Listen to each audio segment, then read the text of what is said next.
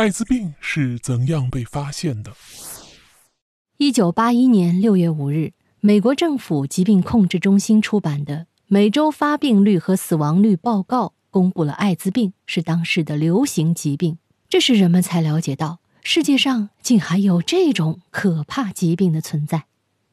当时有些媒体报道了，在洛杉矶医院接受治疗的同性恋患者中有五位患上了。肺囊肺炎，过去这种病通常是发生在新生儿中，或在使用了降低免疫力药物的成人中。一个月后，《纽约时报》报道说，有四十一人，大多是年轻的同性恋者，包括两个丹麦人，感染了卡波息肉瘤症。这是一种只有年纪很大的白人或非洲年轻人才会得的一种罕见的皮肤癌。这种病通常并不致命。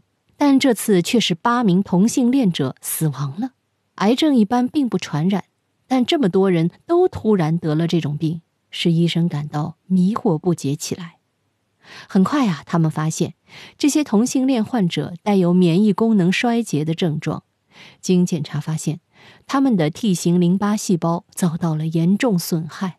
起初，医务工作者认为这种病只发生在同性恋群体中。但在之后的一年里，这种病又开始出现在静脉注射吸毒者、妓女、输血者及非洲异性恋者中。于是，研究人员开始用一个更广义的术语称这种病为获得性免疫缺陷综合症。截至到1982年12月，医生对这种病的机理仍不清楚，只知道这种传染病有多年的潜伏期。是通过血液或精液传染的。关于艾滋病的发现权还引起了争论。一九八四年的四月，一位美国卫生官员宣称，他们已发现了导致艾滋病的病毒。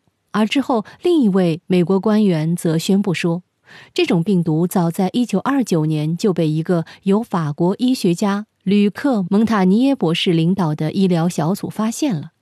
当时，法国人把这种病毒叫做拉夫，称这是一种与淋巴腺有关的病毒。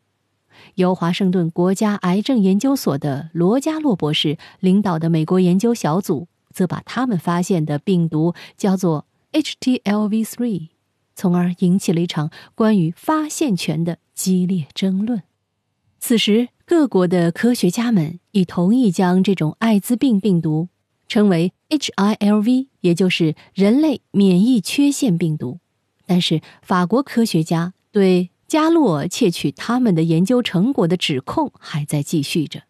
一九九一年，加洛承认自己在无意中使用了法国的病毒名称。对他的这个说法，卫生组织马上介入了调查，并做出了最后结论：两种病毒都被另一种病毒所污染。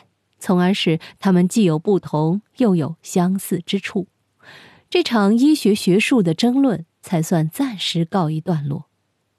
虽然找到了艾滋病的致病病毒，但医学界始终没有弄清它的传染源和有效治疗手段。此后，艾滋病仍不断在世界范围内扩大，继美洲、非洲之后，亚洲、欧洲也不断发现新的患者。以上为大家说的呢，就是艾滋病的发现过程。好，密室里的故事，探寻时光深处的传奇，下期咱继续揭秘。